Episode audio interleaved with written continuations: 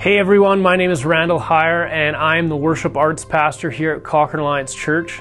We are so glad that you've come to check out the latest sermon, and we pray that you are encouraged, challenged, and ultimately that you are drawn closer to Jesus. Enjoy. Well, let's, uh, let's pray together this morning.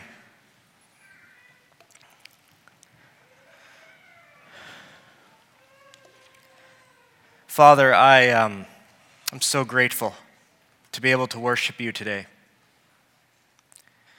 Father, that last song reminded me of um, tragedy in, in the States with 19 children killed and two uh, teachers. And um, it's hard to reconcile that evil with your goodness. But I lift up those families to you, Father, and I ask that you wrap your arms around them that even in this great evil, they would experience your goodness, that they would experience your peace, that somehow you would overcome the tragedy. And so it seems impossible, but we know that darkness cannot stop light. So I pray for the service today, Father. I ask that in this place, nothing of darkness would remain but that your light would come. That you would shine a light, a purifying light, a refining light, a fire of holiness. That we would be refined to be made more like you, Lord Jesus. We invite you, Holy Spirit, to speak and to move. I ask that we would hear your voice and that we would be encouraged and equipped, convicted if necessary, so that we can live the way we are always called and meant to live. We ask this in your name, Jesus. Amen. So let me start by asking you you know, I always like to do this, I always ask questions, draws you in. So when you think of church, what do you imagine? What comes into your head when you think of the church? I think for a lot of people, if someone was to say, you know, if you're out walking and they said, you know, uh, what, what does a church mean to you? You'd probably think of this building you'd probably think of this structure that you go to church at. You know, maybe you'd think of the sanctuary um, or me preaching or one of the pastors preaching or, or you'd think of the worship. And those are all valid things to think about when you think of church. But then when you read the scriptures and, and you read the letters from Paul or Peter or John to the churches, you might also imagine those same things, right? We try and kind of imagine what the church would look like in the early church. And um, sometimes we kind of have an image of like, oh, it's basically like what we do, but it's definitely not. you know, the early church looked a lot different uh, from how we do church. And they probably functioned a lot differently than how we structure and function the church today. Now we're coming out of two years of uncertainty brought about by a pandemic. And through that pandemic, the church had to look different. Church services had to be presented differently than how we were used to doing church. And that created a lot of tension and even anger in some cases. What I would like to present to you today is that some of that tension and anger came from maybe not fully understanding what it really means to be church and what church is ultimately all about and what church is really for. And so now that we're getting back into a more normal routine and rhythm of church life, I think it's really valuable for us to ask the question what exactly is church? What specifically do we do in the church? And what is the church for? So maybe we could start today by understanding something about the word church. The word church doesn't exist in scriptures. Now you're like, wait, my Bible has church all over it. Let me explain this. The Greek word that we translate into church is ecclesia. And of course, we always take English words and we always take Greek words and translate them into English. And you're like, yeah, okay, so ecclesia means church. But ecclesia in, in Greek, in the New Testament Koine Greek, means a called out assembly or a set apart assembly of people. When William Tyndale was doing his first English translation of the Bible in 1525, when he came to the word ecclesia, he translated it not as church, but he used the word congregation rightly understanding that the ecclesia receiving the letters of the apostles was not being sent to a building, it wasn't being sent to a place, it was being sent to a people. All the people in the city of Corinth are the ecclesia, they are the church. It's not limited to a building, a place, or a structure, it is the people.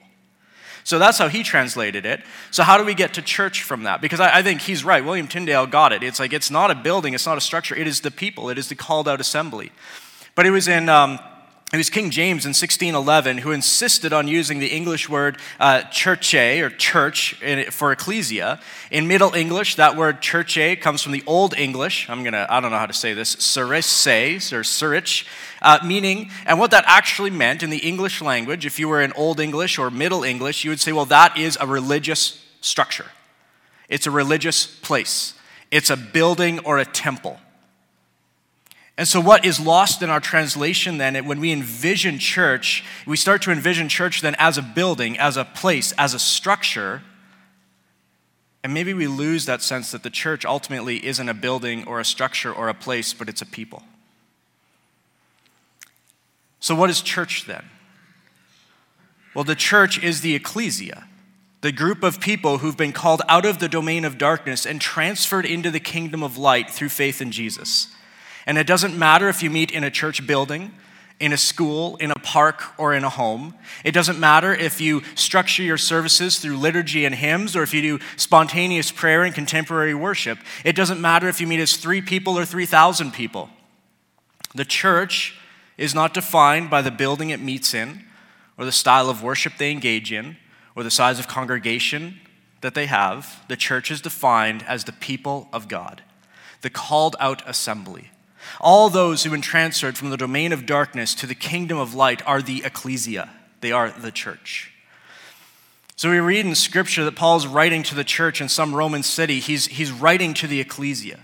He's not writing necessarily to a specific place. I mean, there was certain homes that he probably had in mind as he's writing this to, but he's writing to all those who would call themselves followers of Jesus in that city who were most likely meeting in someone's house or in multiple homes across the city. They would have eaten meals together, and when they gathered together, there would be a room. Uh, there would be room for everyone in the in the body to participate. Paul says this to the ecclesia in Corinth.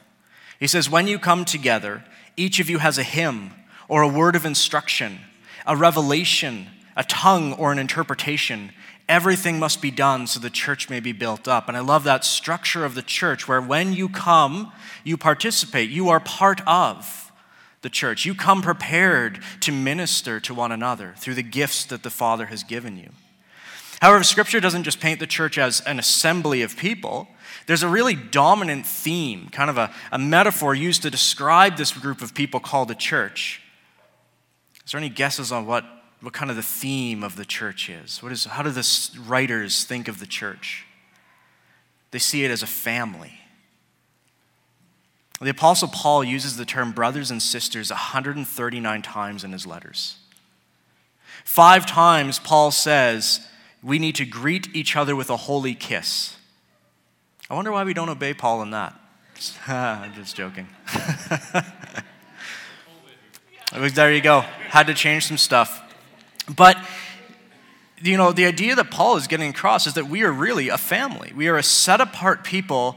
We are a family. And, and we don't want to dismiss, I think sometimes what we do is we dismiss Paul's language as bro- of brothers and sisters as sort of just being flowery language or a, a nice way to begin a letter. But it's clear that Paul and the other writers of the New Testament letters really see the church as a new family for people to belong to because we are all, through Christ, children of God, reborn through faith, becoming brothers and sisters in this new family. And not only are we a spiritual family, but we're also together a spiritual temple. Peter says, You are living stones that God is building into a spiritual temple. And I love this description of church because in a temple, every stone fits together to make the dwelling place of the Lord. And so here's, here's the key we don't need a temple because we are the temple. Both individually, Paul says there's two ways that we are a temple. Individually, you are a temple of the Holy Spirit. But when we come together, we also create a larger temple of the Holy Spirit, a place where God dwells. That's pretty cool. So when you're thinking of church, put it like this when you and your four Christian friends meet for a picnic, you've created a dwelling place of the Lord because you are all indwelt by the Spirit of God. And as you pray together, you've created the dwelling place of the Lord. You have created church, the ecclesia. Paul writes this in, uh, in Ephesians see if I've got the right, the right one here. He says, Oh, sorry, I got the wrong translation. I got a different translation on the screen. Uh, Paul says, So then, you are no longer foreigners and strangers, but fellow citizens with the saints and members of God's household, built on the foundation of the apostles and prophets, with Christ Jesus himself as the cornerstone. In him, the whole building being put together grows into a holy temple in the Lord. In him, you are also being built together for God's dwelling by the Spirit. So, as a spiritual family, as stones who form the temple of God, we need to discard this overly individualistic faith that we often veer into in a Western individualistic society. We are all shaped by the culture that we live in. And one of the things in our culture is this, especially in Western Canada, is this deep desire to be an individual, to be our own person. But because faith is meant to be practiced together as a family, as stones forming into a temple, as stones forming into a dwelling place of the Lord, that an individualistic faith is not really valid the way we think it is. Of course, you have a personal connection with Jesus. Of course, you have a personal relationship with Jesus. But you cannot forsake the body, you cannot forsake the ecclesia.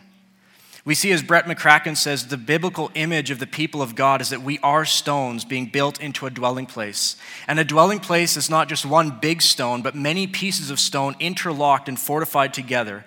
And it's not that these stones lose their individuality or their unique textures and shapes. The image being presented in Scripture is not one of you know, prefab concrete blocks or, or bricks being put together. It's, it's stones. If you think of, you know, uh, sometimes you'll go across the prairies and you'll see down by the rivers where people built houses out of stone. And they grabbed big stones out of the river and they put them together into their interlocking ways. That's the image in Scripture. So I'm a unique shape, and Randall's a unique shape, and John's a unique shape, and, and we fit together into this house, this temple of the Lord. Our, our unique shapes complement each other to create a more structurally sound building. And what Brett McCracken says is that individualistic faith, where we think of it as like, I don't need this, this family, I don't need this, this body of, of the church, it's just me and Jesus. When we have individualistic faith, it shrinks our experience of God and saps the full power of the Spirit in our midst. We thrive most when we live out our faith in the presence of the family of God in all its weirdness and wonderful diversity. It's okay to be a little weird. We're all a little weird. It's all right. We, we love you in that. The picture that Paul and Peter paint of believers being joined together to create a holy space for God to dwell is really beautiful. And so we have to keep in mind as, as we think about church that the dominant theme is this, this idea of family, that we're joined together because we belong to the family of God. We are truly brothers and sisters in the faith. In the ancient world, at the time when these letters are being written, the closest family bond was not the marriage and the nuclear family like it is today. That wasn't the closest family bond. Your closest bond was blood, right? Your brothers and your father, especially. And, and it was like betraying your spouse was bad, but it wouldn't be as bad as betraying your brother. Because your spouse is just your spouse, but your brother is your blood. Okay, so they really understood um, brother and sister to carry this deep weight because this is your, your family, this is your blood. So when Paul uses that phrase, brothers and sisters, I hope you're understanding that when they read it, they didn't just see it as, oh, brother, you know, brother John is here and sister Claire is here, whatever, and kind of just flowery language. He really meant a bond, like a, a strong bond. This is my brother. We are bonded together. I wouldn't betray my brother.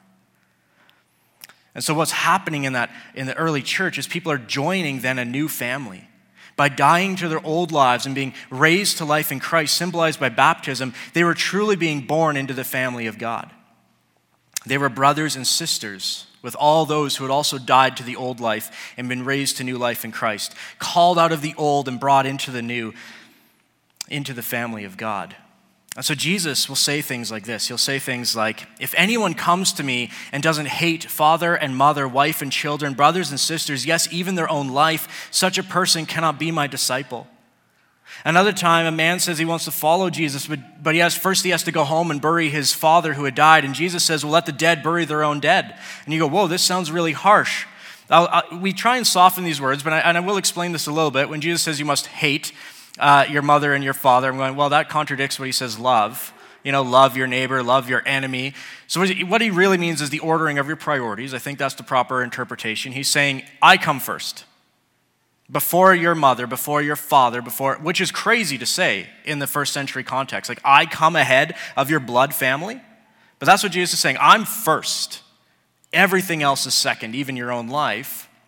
And I think N.T. Wright is correct when he says the only explanation for Jesus' astonishing commands here is that he saw loyalty to himself and his kingdom movement as creating an alternative family. Jesus was inviting people to actually kind of separate from that blood family and, and come into a new family, a family not linked by genetics, but a family joined together in the Spirit, in His Spirit, which he would say is stronger than the bond of genetics, right? And so, having that in mind, I think you're prepared to, to understand and appreciate what it meant for the early Christians to refer to each other as brothers and sisters in Christ. Because in our culture, the word church often means like an organized and institutional, institutionalized religion that has a physical building.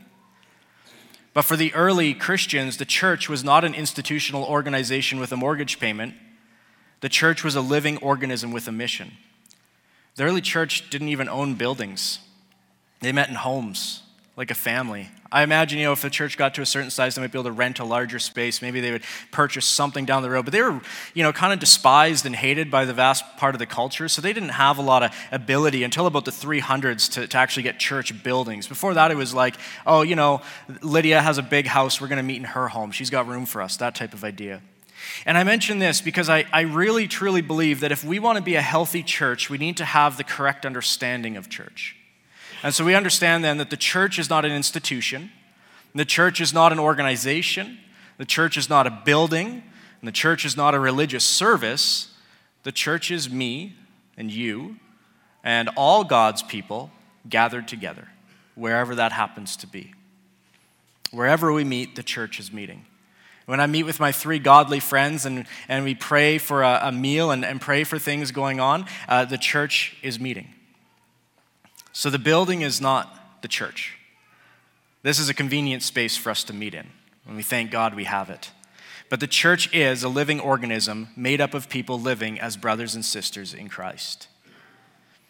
And in the early church, there was no concept of Jesus as, a, as only a personal Savior. He is a personal Savior, but sometimes in our individualistic faith, we reduce faith in Jesus to just a personal, it's just me and Him, right? My faith is my own, it's private. There's really no concept of that. That phrase that you sometimes hear, I love Jesus, but I don't like the church, just simply didn't exist because when a person came to faith, they immediately joined the family that Jesus created. People became followers of Jesus by joining the ecclesia, the set apart community. And in this community, they became family, brothers and sisters of one another. As N.T. Wright puts it, he says the early Christians did their best to live as an extended family, caring for each other in the way in which, in that world, extended families did. He called each other brother and sister and really meant it. They lived and prayed and thought like that, that they were children of the same father, following the same older brother, that's Jesus, sharing goods and resources where need arose. And when they talked about love, that's the main thing they meant living as a single family, a mutually supporting community, and the church must never forget that calling. We're created to belong to that type of community. And the church family is at its best when it understands that we all minister to one another. We all serve one another. We spur one another onwards and walk through life together. That's how Jesus designed the church to function. Each of us ministers to each other. I minister to you out of my gifts. You minister to me out of your gifts, and we minister to one another out of the gifts that God has given us. As Paul says, God has given each of you a gift from his great variety of spiritual gifts. Use them well to serve one another. So when you come to worship on a Sunday morning, I would like for you to remember that you are not coming to church. You are the ecclesia. You are the called out assembly, the family of God. You're coming here to worship God, to serve one another, and to love one another in the way Christ loves you. It might even be helpful to change our language about coming to church. Like perhaps instead of saying we're going to church today, we should say we're going to be the church today. We're going to be the people of God today. What does that mean? That means we serve each other, we love each other, we walk with each other, we worship and pray together, and we serve with the gifts we've been given. I mean, if we really want to be accurate, be like, we're going to go be the ecclesia today. But that's a bit of a, you know, we don't do, we don't speak Greek as much anymore. But I really believe this is key. Because when we think of church as simply a building that we come into and a service that we watch, we miss what Jesus really meant by his body working together, loving one another. We, that's how you get into this place of going, well, that church is okay, but that church down the street is slightly better. You know, we miss that family dynamic. Joseph Hellerman, who's done quite a lot of research on the family life of the early church, identified three family values that guide and should guide the family of believers. And so I, this is how we're going to kind of wrap up the sermon. I want to go through these family values. So here's the values. Number one, we share our stuff with one another. Number two, we share our hearts with one another. And number three, we embrace the pain and grow up with one another. And I'm just going to kind of flesh these out. So let's start here. We share our stuff with one another. The church in Jerusalem shared all that they had. Luke reports in Acts that all the believers were one in heart and mind. No one claimed any of their possessions were their own, but they shared everything they had. And the Apostle John puts it like this If we love our brothers and sisters who are believers, it proves we've passed from death to life. Can we just pause there? What is the proof that you've passed from death to life? If we love our brothers and sisters. But a person who has no love is still dead. We know what real love is because Jesus gave up his life for us. So we also ought to give up our lives for our brothers and sisters. If someone has enough money to live well and sees a brother or sister in need but shows no compassion, how can God's love be in that person? I, I understand that this church is incredibly generous with one another. And we've had people in this church that I know of give time and money to other people in the church family and outside this church family to help people in difficult circumstances. So I simply want to encourage you in your generosity, in your willingness to share with one another. But I also want to point out to you how important this biblical call to generosity is. Because John says if you don't help a brother or sister in need, how can God's love be in you? And it proves that we've passed from death to life when we love our brothers and sisters. It's pleasing to God when we use our resources to help our brothers and sisters. Secondly, we share our hearts with one another. We who fellowship and worship together are called to share our hearts with one another. We see how the Apostle Paul would share his heart with some congregations. You know, I think sometimes when you read Paul, you maybe get the sense that he's, he's kind of like a, you know, because he's so theologically rigorous and, and sometimes he calls people out in their sin, and, and you might think that he's kind of a hard or harsh man, but he isn't. He shares his heart with these people. To the believers in Philippi, he says, Therefore, my brothers and sisters, whom I long, whom I love and long for, my joy and my crown, stand firm in the Lord in this way, my beloved. Can you just like read that? Like, doesn't that kind of sound like a love letter? I, lo- I love and long for you, my beloved. That's how Paul viewed these people. I think that's kind of almost syrupy sweet. Like, I would probably never write a church letter like that. I, I long for you, you know? But that's that sharing of the heart that connects you, right? To the believers in Rome, he says, You need to rejoice with those who rejoice and weep with those who weep, is sharing of heart with one another. And even though Paul traveled all over the Roman Empire, meeting with thousands of people, starting churches in multiple cities, he still developed these emotional attachments and deep connections with believers. He shared his heart with them. He writes to the Thessalonians saying, We cared so much for you that we are pleased to share with you not only the gospel of God, but also our own lives because you had become dear to us. Now, full disclosure, I'm really bad at sharing my heart with people. I'm introverted and, and I'm not really good at making deep emotional connections with people. But the truth is, you can't minister to people if you don't love people. And you can't serve people if your motive isn't love. I mean, you can for a while, but it peters out. And so here's where the Holy Spirit comes in. I wouldn't be able to love you unless God empowered me to love you.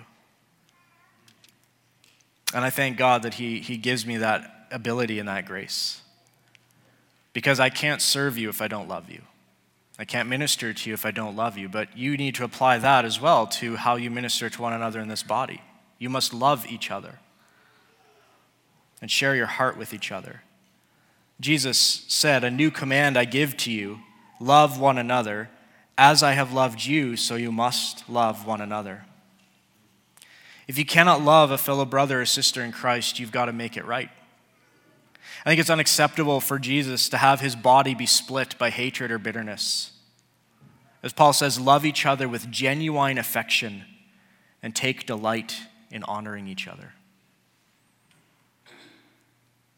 So, maybe one of the things we need to ask ourselves is what was our heart posture through the pandemic? Take delight in honoring each other. Love each other with genuine affection. It's hard to fully love people if you don't share your hearts with them.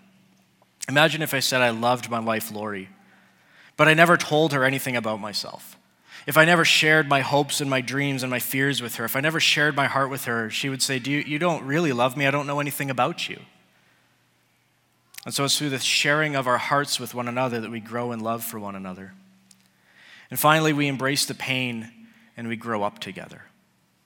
There's a lot of different ways I could take this. So if I miss some something, uh, but it comes to your mind, trust the Holy Spirit is bringing that to mind. But Joseph Hellerman says one of the dangers in all this talk about community is the temptation to idealize the concept of the church as a family and fail to embrace the reality that doing family right is tough stuff at church and at home. It was difficult for Paul, and it's difficult for us. We will likely experience as many failures as victories along the way. You know this. Within the church family, there's people you really connect well with, and others who kind of annoy you. It's just like your biological extended family. I mean, you can't pick your family. And I would propose to you that once God has led you into a body of believers, if there's nothing unhealthy or, or wrong in that church, that you need to learn how to love one another. We need to learn how to love the people that, that we're not naturally drawn to. And there's going to be times sometimes in a family where someone says something hurtful to you. There's going to be times when somebody sins and they might need to be held accountable. There's, there's one principle where, you know, somebody says something kind of, you know, they're not thinking, they say something hurtful, and, and we kind of go, you know what, love overlooks a multitude of sins. I'm, I don't need to venture into this. I know they're going through some stuff. They said something stupid. I'm not going to, I'm going to forgive and, and, and release. There's other times when somebody sins against you in the body and you go, you know, I, I, I can't move past this. I'm, I'm going to need to address this. It's not fun, but it's part of family life, right? That's why Paul will say things like this. He says, Therefore, as God's chosen people, holy and dearly loved, clothe yourselves with compassion, kindness, humility, gentleness, and patience. Bear with each other and forgive one another if any of you has a grievance against someone. Forgive as the Lord forgave you, and over all these virtues put on love which binds them all together in perfect unity. That's the template for how you deal with people in the church. Sometimes they, they've pushed your buttons, sometimes they've done something. You go, okay, we need to address this, but with compassion and humility and gentleness and patience. And we need to deal with each other when we've been wronged. If a brother or sister has sinned against you, Jesus says, if your brother or sister sins, go and point out their fault just between the two of you. If they listen to you, you've won them over. But if they will not listen, take one or two others along, so that every matter may be established by the testimony of two or three witnesses. If they still refuse to listen, tell it to the church. And if they refuse to listen even to the church, treat them as you would a pagan or a tax collector. And the Apostle Paul takes that as well, and, and he kind of says, Listen, if someone is just in your, in your body being divisive, and they will not listen, and they will not forgive, and they will not relent, they kind of are out of the family in a sense. Not forever. But Paul and Jesus so value the family of the church that they say if someone is just coming in to be divisive and toxic, they're going to destroy the family. So it's not really easy to do this, right? It's not easy to do this in a loving manner, but it's the high calling of the believer to love well, to deal with sin, to walk humbly with one another and with God, and to go through painful times together just like any family does, but with a commitment to love, even in the hard times. Right? Think of how you work in your marriage relationship, right? The first time your spouse does something that you, you really dislike, you're like, I'm out. I'm out. I don't like, I'm gone, right? We don't do marriage like that. I mean, some people do, but you shouldn't. We don't do marriage like that, right? We have to work together. We have to work at it. We have to talk it out, clothing ourselves with humility and kindness and gentleness and patience. And we grow together. Sometimes you know, we're called to love one another, we're called to encourage one another, and sometimes this means being able to help others break free from sin patterns. Paul says, Dear brothers and sisters, if another believer is overcome by some, some sin, you who are godly should gently and humbly help that person back onto the right path. Be careful not to fall into the same temptation yourself. Again, this is that family dynamic. We embrace the pain and grow up together. And so instead of saying, boy, you're, you're caught in sin and that's bad, you, you know, we cast you out, we say, hey, brother, Sister, can I, can I walk alongside you? I see you're struggling here. And I just want to come alongside you and walk with you in this. None of this is easy. But when you commit to walking together through the highs and the lows, you grow together. I think sometimes why churches don't have kind of deep connection and, and deep love for one another is because we don't want to walk together through the pain. We're very quick to say, I'm out. I didn't like what you said the last two weeks. I'm, I'm, I'm out of there. And I go, I don't know if you're going to build family if you're so willing to, to take off. Joseph Hellerman says it best when he says this Do not be surprised to discover that it is hard and often downright painful to live out the church family model. After all, look at how much frustration and even failure Paul himself encountered trying to get members of his congregations to live in harmony together as brothers and sisters in the Lord. We set ourselves up for great disappointment if we over idealize the concept of the church as a surrogate family. So, what he's saying is it's hard to do this. And, and we don't want to, you know, here's sometimes people are pained by the church because they kind of over idealize it. They go, they, they should just love me, you know, and, and, and we should, but the reality is we're human. And sometimes we say stupid things. And sometimes we do things that we didn't mean to do and we need to work with one another, and we need to grow in love for one another and build our family stronger. And I do believe the bond between people is strengthened when they actually sit down and talk and work out their issues. And I believe God is honored when brothers and sisters in Christ hold each other accountable and walk closely with one another and seek to resolve conflict with each other, all done because of our great love for one another. As Paul says, do all that you can to live in peace with everyone. And that's always my question when I'm dealing with people. I'm going, Am I doing what I can to live in peace? So here's just some challenges for you to consider as we close. Some things to think about as you're part of this church family. Is there somebody in need that I could help with either my time or my resources? Am I willing to walk in transparency and be vulnerable with my fellow brothers and sisters in Christ? Is there someone I'm holding a grudge or bitterness towards that I need to speak to? Where do my gifts fit into this church and are they being used? And have I offered them to the church? I'm going to call the worship team up, and as, as they're getting ready, I'm just going to leave you with a, a final word in a scripture. So the final word is this We're united through faith in Jesus, we're united by his Holy Spirit. We're not united by political preference, denominational leanings, or secondary theological convictions, or any other personal preference or opinion. We are one in Jesus. As Paul says, I beg you, I beg you to lead a life worthy of your calling. For you have been called by God. Always be humble and gentle. Be patient with each other, making allowance for each other's faults because of your love. Make every effort to keep yourselves united in the Spirit, binding yourselves together with peace. For there is one body and one Spirit, just as you have been called to one glorious hope for the future. Let me pray for us. Heavenly Father, help us to love. Help us to be gracious with each other's faults. Help us to pursue peace and love with one another. Help us to deal with any lingering anger or resentment that we might have against a brother or sister. Help us to have hearts that are willing to forgive. Holy Spirit, I ask that you would bind us evermore together in Christ. I pray that we would have one heart and one mind and one faith.